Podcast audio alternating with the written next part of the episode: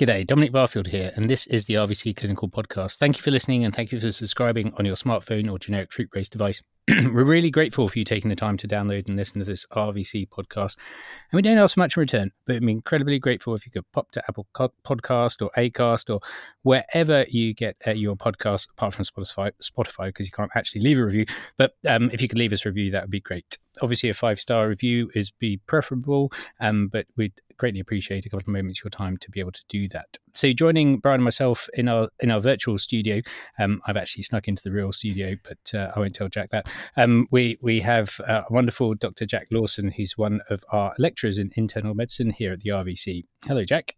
Hello, nice to nice to be here that's uh, that's very very polite and understanding. And we thought we'd um, we'd uh, talk to you about something that's that we believe is, is close to your heart. So um, it is uh, the, the, sort of relationship between chronic kidney disease and, and hypertension. Yes, um, I, I, guess that is quite close to my heart. I've done um, you know quite a bit of work on those two subjects, and um, recently kind of put together an article um, linking the two of them. So yeah, I, I think that's something that I do spend a lot of time thinking about, and that I think is uh, quite important for practitioners to think about as well. Great. So, so maybe um, if we could start at the at the start. So, um, with with regards to the kidney and, and regulation of blood pressure. So, what why why is it important? Well, I guess when we think about blood pressure, um, there's kind of two main organ systems at play. There's the cardiovascular system, the heart, uh, which we think about as primarily responsible for kind of the short term regulation of blood pressure, kind of second to second, minute to minute. And then we've got the, um, the kidneys as well, which we think about more as um, responsible for kind of long term regulation of blood pressure. So um, they're kind of one of the two organ systems that are kind of fundamentally involved. Um, so I guess if there's something wrong with the kidneys, then um, as you can imagine, um, kind of we often see abnormalities in blood pressure arise from that as well. So um, yeah, I guess that they're they're kind of one of the two major body systems involved, and so um, when something goes wrong with them, blood pressure often goes awry. Um, do you want me to talk a bit more about how they regulate yeah, blood pressure? Yeah, maybe just a little recap. Yeah, if, that, if that's all right. Please. Yeah. Um, so I guess in healthy animals, um, we have to, and us, I guess we have to maintain our systolic blood pressure within kind of a relatively narrow optimal optimal range uh, just basically to ensure that we have adequate perfusion of our organs uh, without kind of pathologically damaging those organs um, by um, forcing too much blood through them. And I guess that um, normal is kind of hard to define um, in small animals sometimes. Uh, given that um, by measuring blood pressure, we're often uh, changing it uh, because of situational hypertension. But I guess that we kind of define normal maybe around about 120 millimeters of mercury, somewhere between 110, 130 being average, maybe up to 140 millimeters of mercury um, being the kind of top end. And in order to kind of keep it in that level, um, our kidney has to to work quite hard because I guess we're constantly um, ingesting different amounts of fluid and different amounts of sodium. And so our kidneys having to constantly adjust the amount of uh, fluid and sodium in our bodies to maintain our blood pressure uh, within that level. Um, so since water follows sodium, it, it's all about sodium really uh, in the kidney. And the major way that the kidney regulates blood pressure is via sodium and how much sodium it's excreting. So if the kidney senses that um, there's um, kind of a high volume of sodium in the, the tubular filtrate, uh, reflecting a high volume of, of sodium um, in the periphery and in the extra in the extracellular fluid, then um, that's going to cause the kidney to start excreting more sodium, um, and um, therefore blood pressure is going to go down because extracellular fluid volume is going to go down. And the opposite is true. If the kidney senses that there is a, a decrease in, in sodium, in the extracellular fluid, uh, then uh, we're going to conserve sodium. Uh, that conserved sodium in our body is going to um, increase the amount of extracellular fluid that's uh, in our body, and hence it's going to increase blood pressure. Um, and I, I, guess our kidney can do that intrinsically, um, but uh, the main system that it uses to kind of fulfill this role is the renin angiotensin aldosterone system, the RAS that everyone kind of knows about, which is our main sodium conserving system. And that's the system that's activated when our, our kidney perceives uh, a decrease in uh, systolic blood pressure. Does that make sense? Yeah, yeah, absolutely, absolutely. And so, and so, obviously, like complicated systems, we try and make things uh, quite kind of simple, don't we? In in in our in our minds. So, so, so, is is there something that's been worked out as in why in cats um, that the, the I suppose the link, if you like, between hypertension and, and chronic kidney disease? So there is no simple answer to that question, uh, unfortunately, because um, the true answer is I think that uh, no one knows. Um, uh, it's kind of a probably a complex and multifactorial relationship. Um, I guess there's a few different theories uh, that probably contribute to uh, why our uh, blood pressure goes up if we have kidney disease, if, if, or if you're a cat, if your if your cat has kidney disease.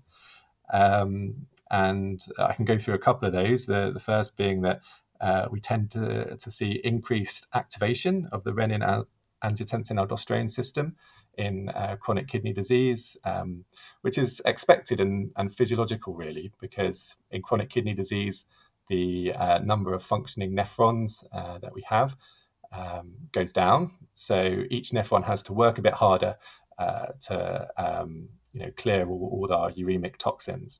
Uh, in order to do that, um, the, the single nephron uh, GFR has to go up. And so uh, the renin angiotensin system is activated to increase glomerular pressure. Um, problem with that is it also increases systemic um, blood pressure as well. Uh, so um, it's maladaptive in, in that sense. I guess that's a really nice theory, but um, in cats it's a bit more complicated. I, am sort of focusing on cats, I guess, because that's um, what I've done most of my. Uh, that's the species I've done most of my research in.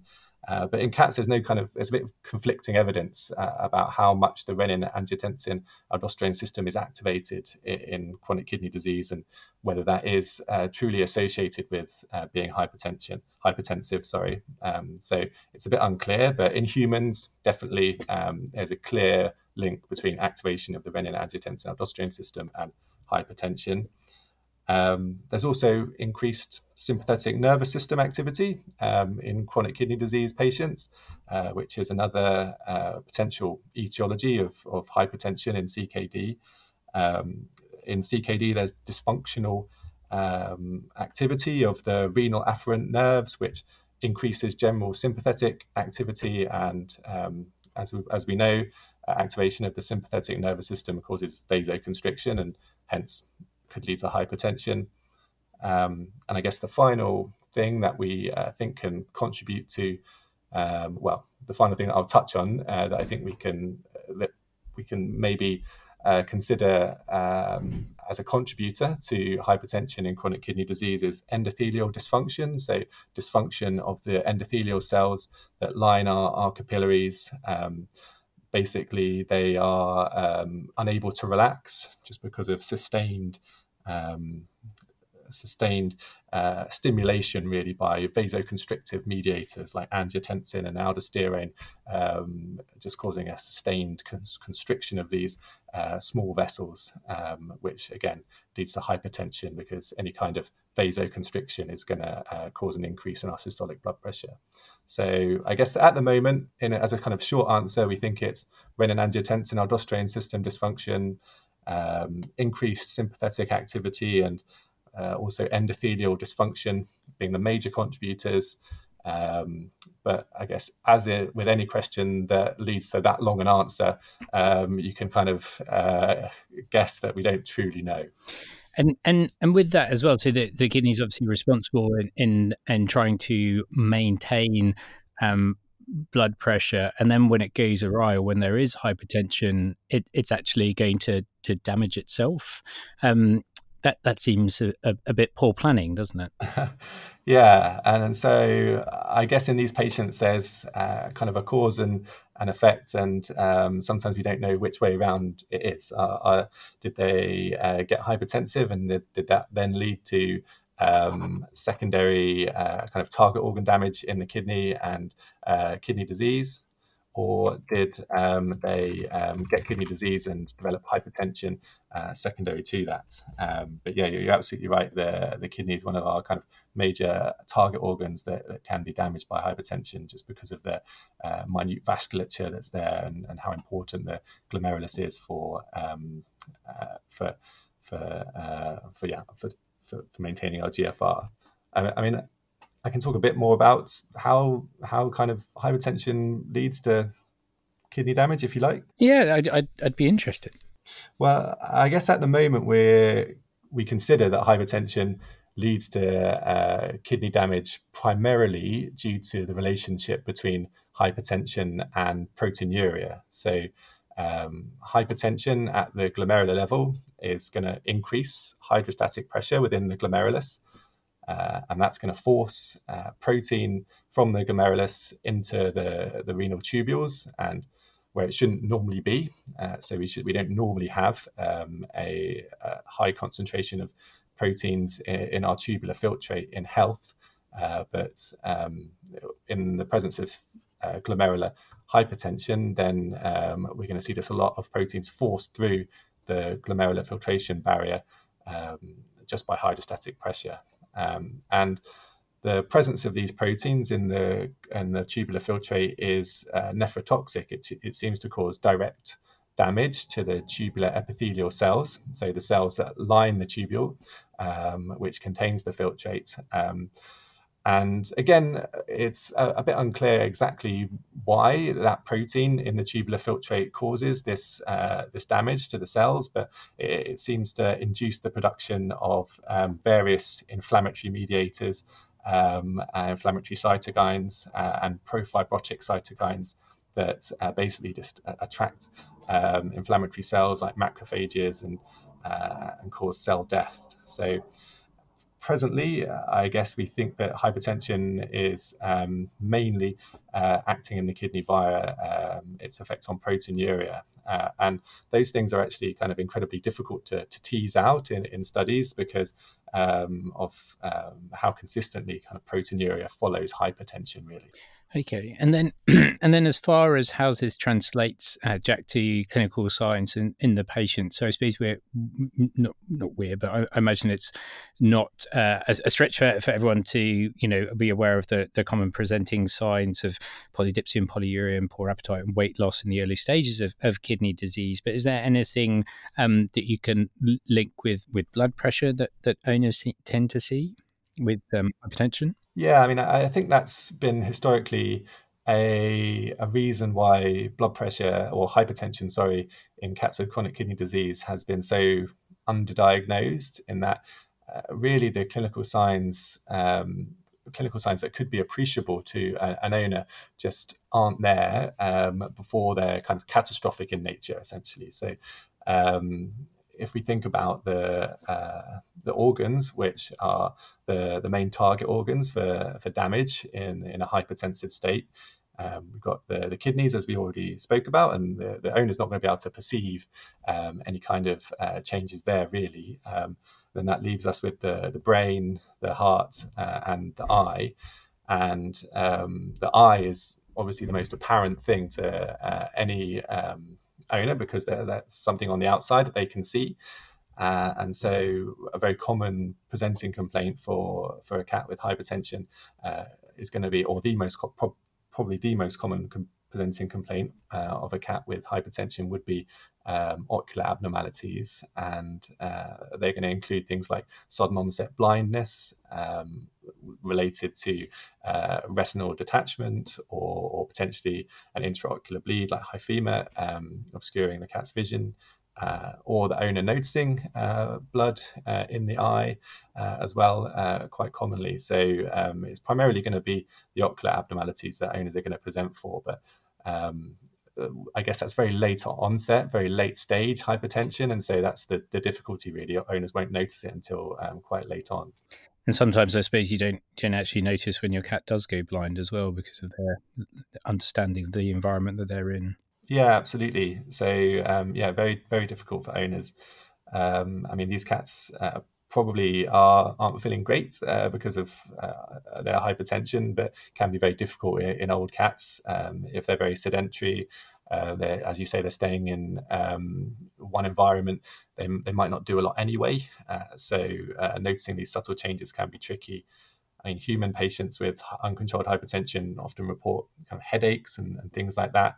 And uh, we definitely do see hypertensive encephalopathy uh, in our cats with hypertension. So it's very possible that cats are suffering from these uh, morbidities as well, and we just don't notice them because, um, yeah, we're not, we're not astute enough to pick these up.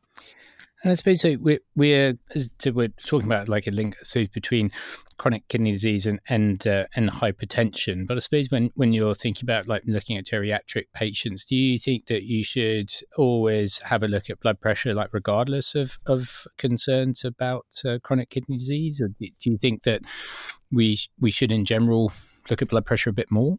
Yeah, um, yeah, I guess is the short answer to that. I mean, definitely uh, we should be assessing patients who have chronic kidney disease. I think that's um, without a doubt. Uh, and um, we kind of know that um, maybe historically, even that's not been done super well. Uh, there was a study out of VetCompass uh, a few years ago where only 25% of cats who had kidney disease had had a, a one or more blood pressure measurements. So um, I don't want to be too doom and gloom on that because I think definitely that's getting a lot better uh, in the last few years as people are becoming more aware of the importance of uh, detecting kind of changes in blood pressure early.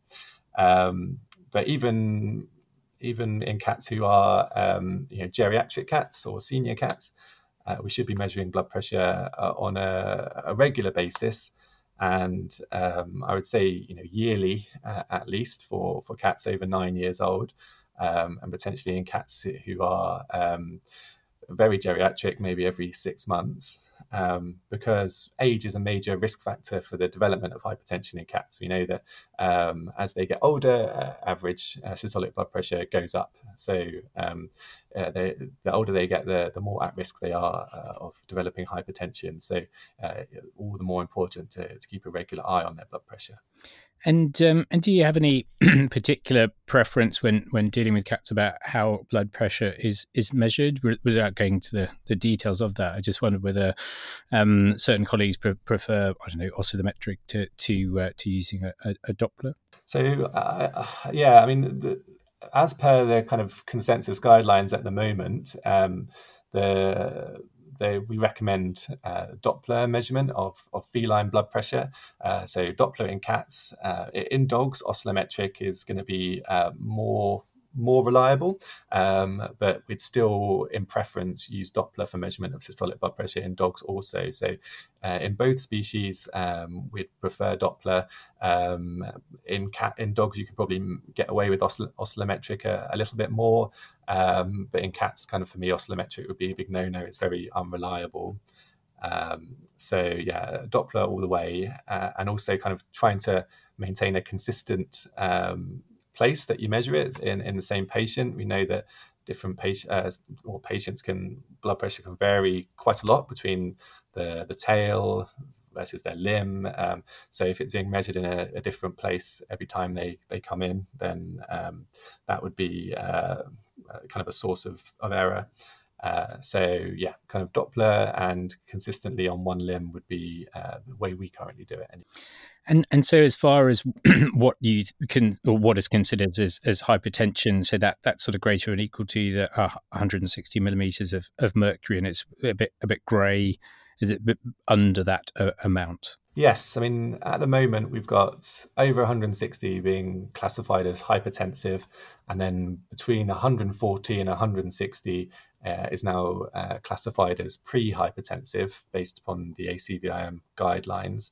Um, and I guess that is a bit of a grey area. Uh, if if I had a patient who whose blood pressure was measuring uh, within that zone uh, and they had no evidence of any target organ damage, so uh, we looked in their eyes and uh, no evidence of any uh, kind of bullous detachment or, or retinal hemorrhage, um, and um, they had no other kind of comorbidities, I, I, wouldn't be looking to intervene in that um, in that area. Um, I have seen um, that people are getting kind of even more proactive um, at, at, the moment and and asking us uh, for these patients who have a blood pressure at kind of 150 or, or something like that. Um, you know, would we start antihypertensive therapy uh, in that grey zone? Um, and at present, the answer is no, we, we wouldn't. We would wait until it was uh, 160 or, or, over consistently.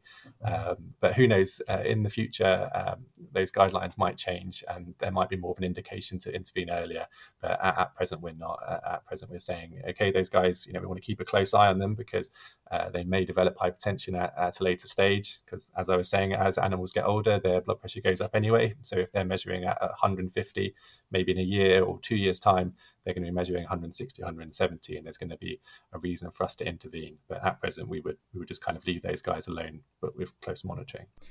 And, and can I ask, what's the overlap, Jack, in when we're treating for hypertension in, in chronic ki- uh, kidney disease patients? Is there an overlap of some of the treatments are going to be beneficial to uh, the, what you're treating, I suppose, the kidney disease or the hypertension, or, is there synergy in um, everything that you're doing to treat a cat with chronic kidney disease? Yeah, there's a, a lot of synergy, um, a lot of synergy, uh, and what we would say is that uh, um, when we're thinking about a cat with chronic kidney disease, we're obviously you know diagnosing them with chronic kidney disease, and then optimally we are staging them on the IRIS staging uh, kind of system, um, and that's kind of based on creatinine concentration and potentially to a lesser extent SDMA concentration as well.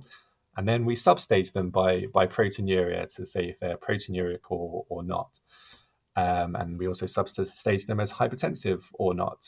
Um, and what we, I would always suggest is that we, if hypertension is present in a, a cat, that we uh, treat the hypertension first before deciding whether they are uh, hypertensive or not, because uh, there's definitely evidence to suggest that um, control of hypertension in uh, hypertensive cats uh, can significantly decrease proteinuria. Uh, so uh, it's possible that um, if you get the hypertension under control, the, the proteinuria disappears, and we don't need to add in any kind of more specific anti-proteinuric treatment. Um, and I guess the reason I make that distinction in cats is because um, in cats, our, our first line uh, treatment for hypertension um, in CKD patients is going to be amlodipine, which um, is a, medication which is very good for uh, decreasing blood pressure. We see a, a decrease of, um, well, I mean, in the literature it's quite wide. They, they state between 30 and 70 millimeters of mercury, uh, but on average, maybe 40 or so millimeters of mercury. We see um, kind of a good uh, decrease uh, after commencing uh, that drug, but it's not kind of a targeted antiproteinuric therapy. Uh, so um, the reason I kind of specifically mention this is that you might not need uh, a specifically targeted proteinuric therapy in, in these guys that are hypertensive because amlodipine, by its effect on decreasing systolic blood pressure, might resolve the proteinuria that was potentially occurring secondary to the, the, the patient's hypertension. Um, and in, I guess that's kind of different to dogs because in dogs um, we, we're using um, uh, medications primarily that target the renin angiotensin aldosterone system uh, from the offset to, to treat dogs with uh, hypertension. So we can be starting them maybe on on benazepril or, or something like that.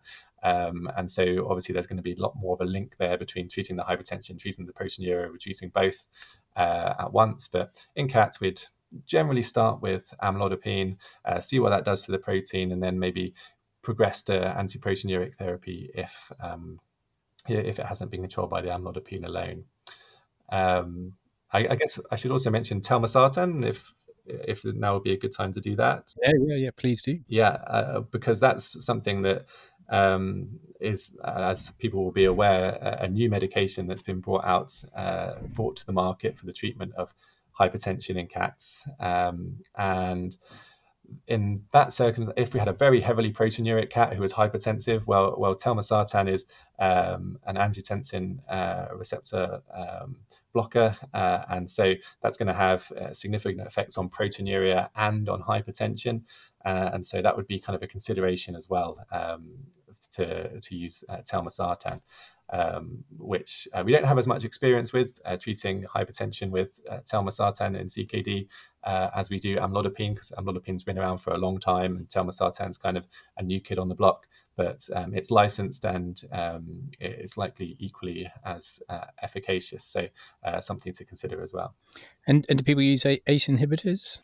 So so in cats not not so hot um, so in cats the ace inhibitors like benazepril um, and others generally only um, decrease uh, blood pressure by 10 to 15 millimeters of mercury. So we don't recommend those as kind of a sole agent uh, therapy in, in cats with chronic kidney disease. I mean, in dogs with chronic kidney disease who are hypertensive, who are hypertensive, we'd go straight for the benazepril or telmisartan. Absolutely, um, benazepril would be a very reasonable thing to reach for in a dog, but in a, in a cat, we know that it's not very effective at all, um, and so uh, we wouldn't recommend them. Um, as a as a sole therapy. I mean, they do have a, a use. So um, one a use for benazepril in a cat with CKD might be if we um, were giving them amlodipine and we'd kind of maxed out our dose of amlodipine and they were still hypertensive and we wanted to add a second agent, then maybe something like benazepril would be an appropriate addition there uh, to try and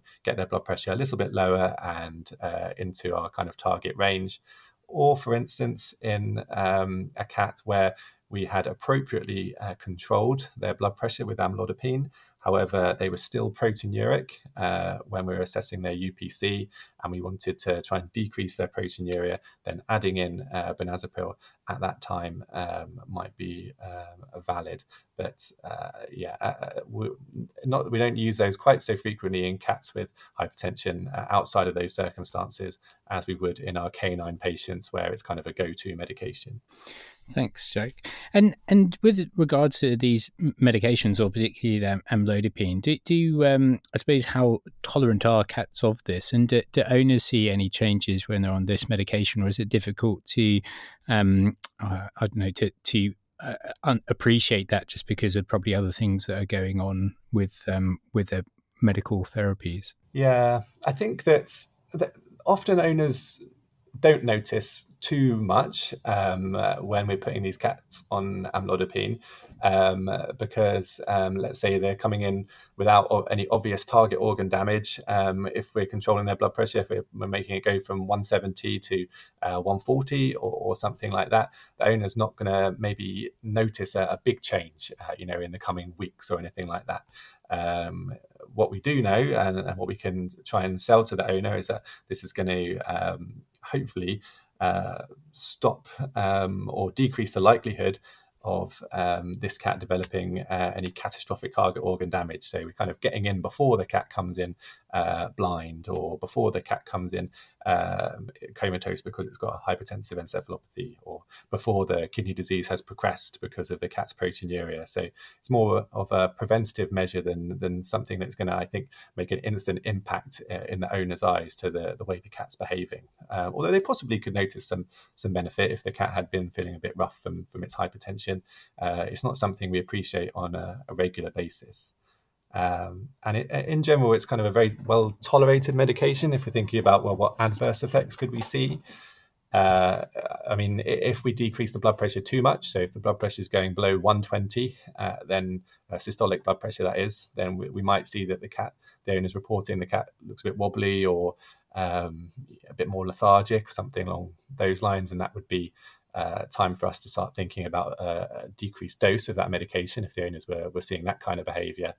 Uh, but the the major kind of side effect that has been reported um, in some cats uh, is kind of gingival hyperplasia, uh, so kind of proliferating gum lesions. Um, but apart from that, there's not really any adverse effects out there in the literature. It's very safe medication.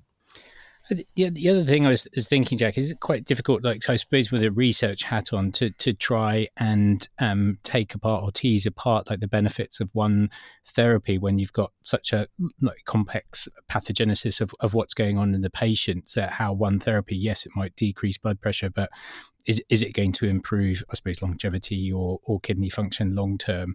Is uh, is there sort of research going on in, in, in that, or are there databases of, of these cats in existence? And, and I, I, suppose uh, maybe I'm asking where's where's the where's the future um, going? So when you're talking about um, uh, you know your your your role in in this to your your children what are you going to say uh, is is going to happen in 20 30 years time? Yeah i mean you're exactly you're absolutely right in that it is very hard to tease apart um, the role of hypertension and the role of and the how effective our treatment is uh, in addressing the hypertension in terms of um, the patient's kind of length of life uh, and the progression of their chronic kidney disease. So, the kind of state of um, our knowledge at the moment is that hypertension is very much associated with proteinuria, and proteinuria is a risk factor for mortality and death uh, and progression of chronic kidney disease. So, uh, that's a given. Um, but uh, at the moment, we don't in the studies that have been done, we've been unable to find um, a significant impact of kind of treating the proteinuria uh, and treating the hypertension on these patients' lifespan uh, and on the progression of these patients' kidney disease. Um, so, although we can say it's very logical that you know hypertension equals proteinuria, proteinuria equals increased risk factors for death uh, and progression of CKD. Well, uh, we haven't kind of we don't have one study which says that patients whose hypertension was really well treated um, live longer. Um, we just don't have that data at the moment. I mean, w- what we do know is that uh, we're going to treat the hypertension and we're going to reduce the morbidity associated with all these kind of horrible target organ uh, problems that they can get. So that goes without saying. But um, yeah, it would be really nice to uh, have a study which actually proved that uh, you know good control of, of hypertension uh, leads to um, you know, longer lifespans for these guys. We just don't have it yet. So I would hope that um, there's going to be some kind of study like that that, that, that could come into existence um, and um, uh, but I would imagine it would be very challenging to do. Like you say, it's all very um, interlinked, uh, and often you need very large numbers of these patients to to prove uh, a benefit. So. Um, I, I, hope we're going to see something like that come out, but uh, yeah, I don't know if we're quite there yet. Um, I guess one of the one thing I did really like was that there was a big kind of VetCompass study which uh, showed that um, the the cats who had their um, hypertension diagnosed as part of routine monitoring uh, rather than um, in response to um, you know presenting uh, with, with uh, you know signs of hypertension. Those guys live longer, um, so we do know that. So um, that for me is a big argument in favour of um, monitoring these guys routinely, these older patients, finding the hypertension before um, it, it, causes a problem because uh, we know that um, in that cohort of patients, if we kind of start treating them before we, are seeing signs of an issue, uh, they're going to potentially live longer.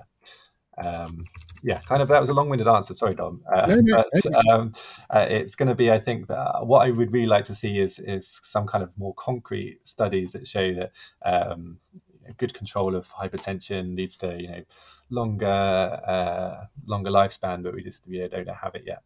And, and with more of a of a sort of I don't know lab based sort of research, if if you like, what what what other questions do you think we need to answer apart from the actual clinical uh, uh effects? So there were uh, there's still a question about um, the uh, the renin-angiotensin aldosterone system and how um, kind of a dysregulation of that system uh, is involved in the pathogenesis of hypertension in in cats with uh, with CKD. I think there's more work to be done on, on the RAS, um, especially uh, looking at the intra-renal RAS uh, as well, um, because uh, predominantly uh, in the past when we've been looking at um, how the uh, RAS is um, regulated in cats with CKD, we've been looking at blood metabolites, um, but we know from human studies that what's going on in the blood can be very different to what's going on in the kidney. Uh, so I think we definitely need to look more at uh, how these um, these mediators and, and how this system is being regulated at the, the renal level um, in these patients, which is difficult to do, uh, which is why it's not been done so far. Uh, although there, there, was a study that's uh, come out in the last couple of months looking at um, the um, the concentration of these mediators in, in kidney tissue of cats who have unfortunately died of their disease, and uh, they found some interesting things. I guess I, I myself um, have been looking at, um, it's getting quite technical, but I've been looking at uh, urinary extracellular vesicles um, uh, to see whether they contain any kind of biomarkers of, of hypertension. Um, and that study is in review at the moment. Um, so, extracellular vesicles are um, kind of little membranous structures that pop off uh, of cells and they're, they're present in quite high concentrations in urine and I was hoping that um, we'd find something in these kind of little membranous structures because they'll have popped off of, of loads of renal cells. And um, we looked at kind of hypertensive versus non-hypertensive cats to see, um, you know, if there are any differences. And there were some differences. So there there are some proteins that are um, significantly different in, in those uh, little membranous vesicles um, in hypertensive cats versus non-hypertensive ones, which I, am very excited about uh, because um, they're proteins that, that, no one's really reported uh, as being significant in um, in previous studies where they've looked at kind of the whole urine uh, proteome rather than these kind of special little extracellular vesicles. So um, I'm kind of excited about the results of that study, and um, I'm looking to um, kind of look a bit more into those proteins of interest that that we found. Um, it's going to be coming out eh, well it's in review, so it'll be coming out in the next few months. Uh, hopefully, if the reviewers give us a um, a positive review. Are they quite stable? Stable? What you're looking at? Yeah, very stable. I mean, that's that's why um, I wanted to look at them really because the problem with the the urine proteome sometimes is that it can be degraded, uh, or proteins in the urine can be degraded by pro- proteases and um, and by storing them when you freeze the urine samples and things like that. But uh, um, and proteins that are filtered through the glomerulus also can be changed by things uh, going on in the in the tubules. But if we're looking at proteins that are packaged uh, within uh, extracellular vesicles or in the membrane of extracellular vesicles, uh, they're relatively protected. So um, from from this kind of degradation. So it was kind of a novel um, place to look uh, for biomarkers. Um, and um, whether that's going to be something that we can translate into to something clinical, I don't know. It's a very very early stage, obviously, and um, the the vesicles themselves require kind of a, quite a bit of lab work to obtain. So it's not something I think that well it would be very applicable to kind of a, a bench side test or something like that for early hypertension um, but um, yeah, it's something I, am definitely interested in and I'm hoping is going to provide us a bit more insight into the pathogenesis of, of CKD in cats anyway. But yeah, still at, still at an early stage. Um, I'm, I'm, sorry, I'm just thinking aloud, but I guess I guess another if you if you're asking me for another lab-based thing that I, I think would be useful um, to, um, to, to have in, in feline hypertension, uh, very much would be kind of a, well, like a bench-side biomarker that we could use to say that cats were hypertensive in, in situations of doubt. Sorry, John, it's a bit like a stream of consciousness, is this, isn't it? Uh, um, but um, uh, I've sort of talked myself round to, to this idea. Uh, but um, yeah, I mean, obviously, there's a big kind of overlap between cats who are um, truly hypertensive and that we should worry about it and that we should treat, and that cats who have situational hypertension where um, they are just very stressed and so they have high sympathetic nervous system activity in the vet clinic. That's causing like a vasoconstriction it's causing a tachycardia it's going to result in uh, a, syst- a, systolic hypertension. Um, and i think for for, for us uh, and for everyone um, it can be very difficult to determine well is this cat truly hypertensive? Should i start treatment with this cat? Or um, should we um, or do we need to uh, just say, oh no, this cat's just very stressed? And it'd be lovely to have maybe a blood test that we could do, um, you know, on some sort of snap test that would give us kind of a yes, no, this cat truly is hypertensive. Um, and so I think that would be a, a good thing to have as well. Um, as I say, I'm kind of looking for biomarkers in these vesicles. Maybe one of those biomarkers in future could be something that that would be applicable to that bench-side test. But um, I wouldn't mind if someone else found one. It would just be very useful for the feline population. So, do you think we, we see that a, a lot then, Jack? Do you see? Do you think that we have this sort of uh, I don't know a blood pressure that's around 160 or thereabouts that you you sort of um and ah whether the cat is stressed? And I suppose it's not too difficult to determine that a, that a cat is um, probably a bit anxious in the situation that they're in, and, and you can do all uh, appropriate things to try and mitigate that. Um, obviously, to make the cat not feel stressed, but still they, they might be. Do you think that's that's quite considerable in the in the population of cats that you that you see? Yeah, I, th- I do think it's a common problem. Sometimes I think that you can overinterpret it, though. Uh, I've definitely had cats that are kind of screaming at me, trying to kill me, um, and we take a blood pressure from them and it's 120. Um, and so um, I think you know we, do, we, do, we can't just dismiss um, high blood pressure readings as always being um, situational hypertension because uh, we can definitely be very stressed without necessarily increasing our blood pressure uh, to, to those kind of levels. Um, the I guess that's why we're kind of trying to abide by the, the ACVIM guidelines when we're diagnosing hypertension. So um, ideally, we want to measure it as over 160 on two different occasions, seven to 14 days apart, so that we've got kind of a consistently high blood pressure before we intervene with any treatment. Uh, of course, if we look for target organ damage and we find some, then uh, we don't need that kind of second measurement because we can be fairly confident that our blood pressure truly is high if we're seeing kind of changes like um, you know retinal changes on our ocular exam or uh, proteinuria uh, on our on our urinalysis, then uh, we can be a bit more certain and be a bit more happy about starting our treatment. Um, what, one kind of tip that I've um, recently been giving people is that there's been uh, we, we've all started using uh, gabapentin a lot more in our in our quite stressed patients, try and make them a bit more uh, feline patients. That is, um, as kind of a, a pre-medication that the owners can give at home prior to the clinic visit uh, when we're anticipating that their their cat is a, a, patient that's maybe particularly susceptible to getting quite stressed.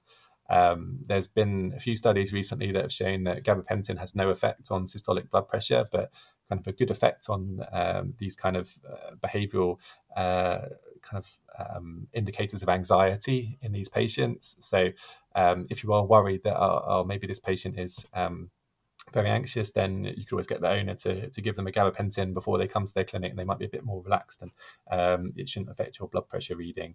Um, I mean, that's on top of all the other things that we should be doing anyway, like um, ideally taking their blood pressure in a quiet room um, in the presence of the owner can make a big difference as well, um, rather than taking them out back to a, a noisy prep room. Um, and um, yeah, kind of instigating uh, kind of things like that to try and uh, keep a lid on the, the situational hypertension.